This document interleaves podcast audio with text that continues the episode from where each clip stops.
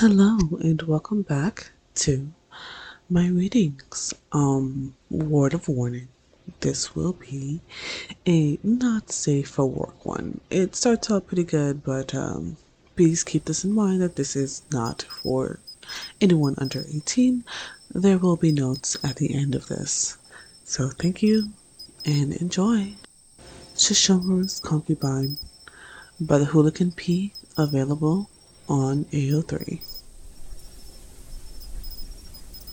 The ink spilled, staining the sleeves of the robe. A bit of sadness and anger mixes in with the black ink that spreads along the wooden panel floor. Of course, you murmur under your breath, getting up to get a wet rag. You clean your spilled ink, wondering if it was a bad omen. Be not wasteful. You chanted in your mind the words of your mother. You contemplated sending her a letter, but you figured you'd go in person and maybe bring her some fruits. I already worried her enough. This thought brings a long, drawn out sigh. But the lectures were not something you wanted to hear. The ink was removed as you once again try and set up your writing space. Oh, mother, I know that I'm different, but men don't satisfy me. Your empty home felt spacious to you, although you knew it was not too big of a home. But the fact that you could live on your own swelled you with pride on becoming of a lady.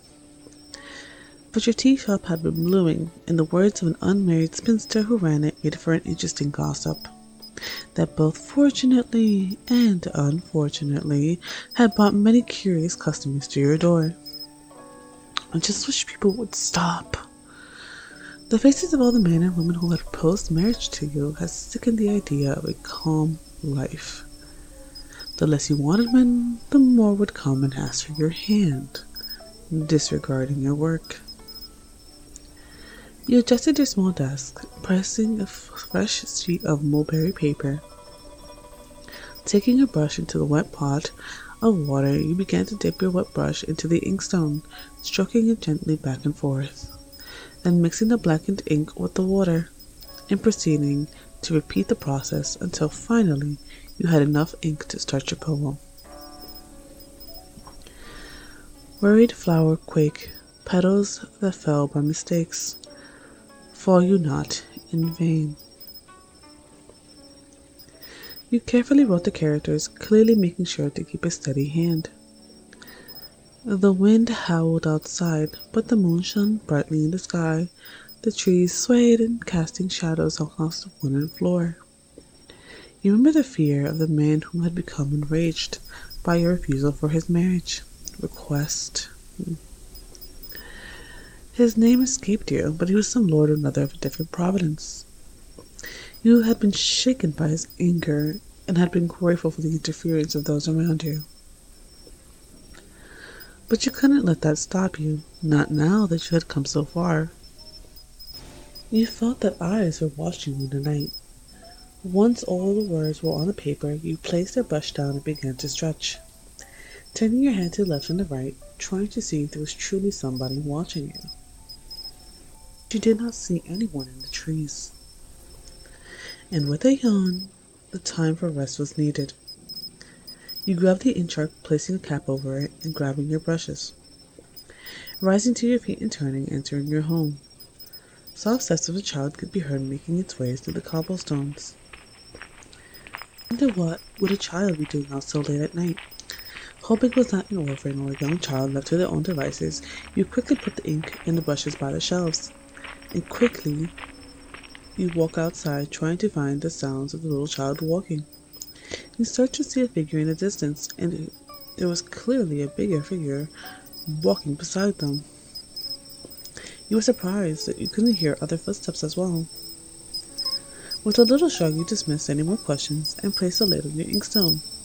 When a strong gust of wind seized your poem, taking it to the sky, you gave chase, jumping up and trying to catch it before it flies too far out of sight. Your foot slips on your robe and your foot comes down.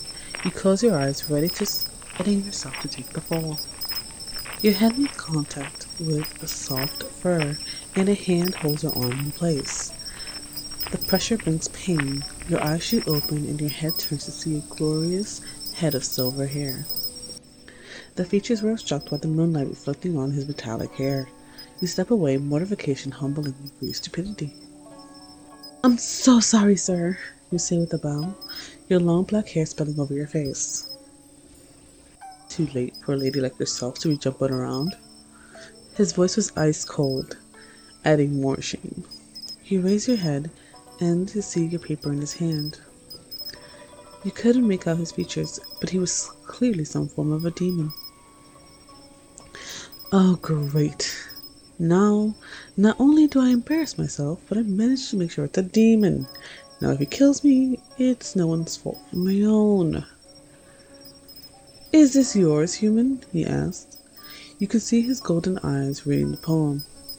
The wind picked up again, and the strands of your long hair fluttered about, his cold gaze turning on to you. But your eyes wandered on the markings of his face.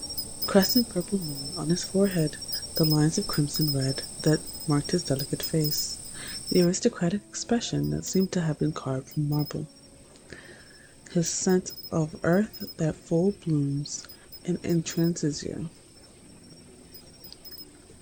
He speaks human, or are you daft? You turn to see a small imp-like demon. Disgust and anger flooded you.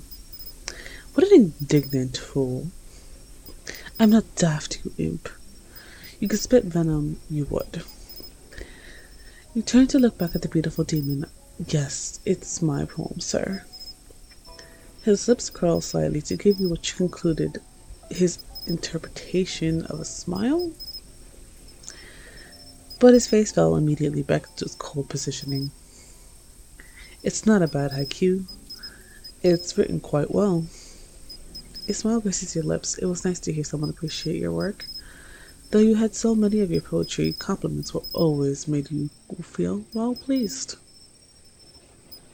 You may have it as my thanks, you say. He steps closer, and you could feel his eyes inspecting you. The fear of him possibly devouring you ticked in the back of your mind. He was not too tall, but height was not needed as he was ethereally beautiful to hide the fact that he was a predator, a devourer of men and women. Shivers, tingles, spread throughout your hands and legs. His eyes wandered from your painted lips to your neckline and down to the swell of your chest. The urge to open your red slick robe and caduce dress and jump into his arms. His long hands with sharp, long nails reached out to you. You flinch, shutting your eyes, your lashes fluttered.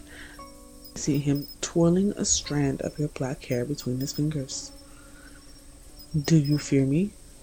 His golden eyes stared into you. You could turn your head ashamed of your fear and your lust. His eyes, intoxicating, his fragrance, like sake freshly brewed. Oh, mother, what have I done?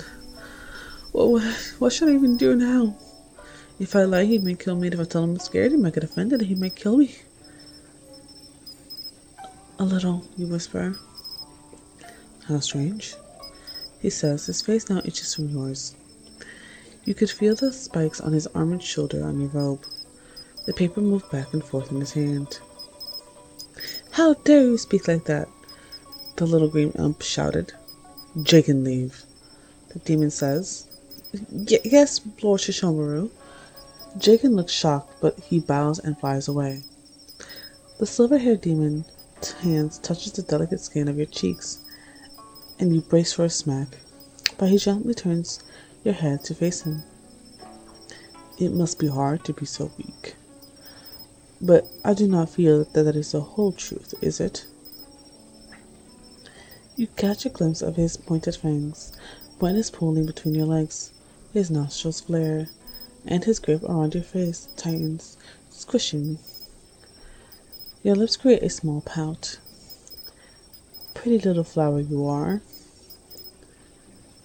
His thumb passes through your lips. Red paint smears on his fingers. Tell me now, human, why is it that you smell like lust? Heat rises to your face. Your body tingles all over. You rub your thighs together. The fabric of your casose stimulates your heart and nipples. His hand travels down your neck, his eyes resting between your skull and your neck, pulling your face up. His face between as he inhales deeply. His nose rubbing against your skin, pulling a moan from your lips. Would you like some sake? You blurred. A low chuckle came from him, making your body quake with need. He pulled away. Yes, I would like some human. It's Wyan, you said with a bow. If I may know your name, sir, you ask. Wyan. He tasted your name on his tongue. You may call me Lord Sesshomaru. He said with a small head bow. Please, uh, follow me, Lord Sesshomaru. Taking a chance, he gazed up to see his face, as hard as stone trying to walk into your house, but didn't sound like he was following you, but you just kept walking. What am I thinking? Please, come in, you bow. You could see that his feet did not touch the ground, but his body was just levitating. His grace and elegance made you feel like a lowly human. No wonder he didn't really smile. It would be a wasted. Arose and watched him make himself comfortable.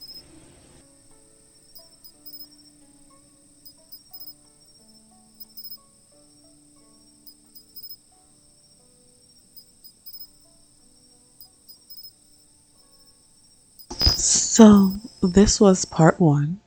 Um, there will be a part two. Uh, please be aware that part two will be a lot more sexually implicate. No, just it's definitely going to be more sexual than this one was. Um, and I hope you enjoy. Of course, the original is on AO3 and will be linked down below. Thank you for joining me.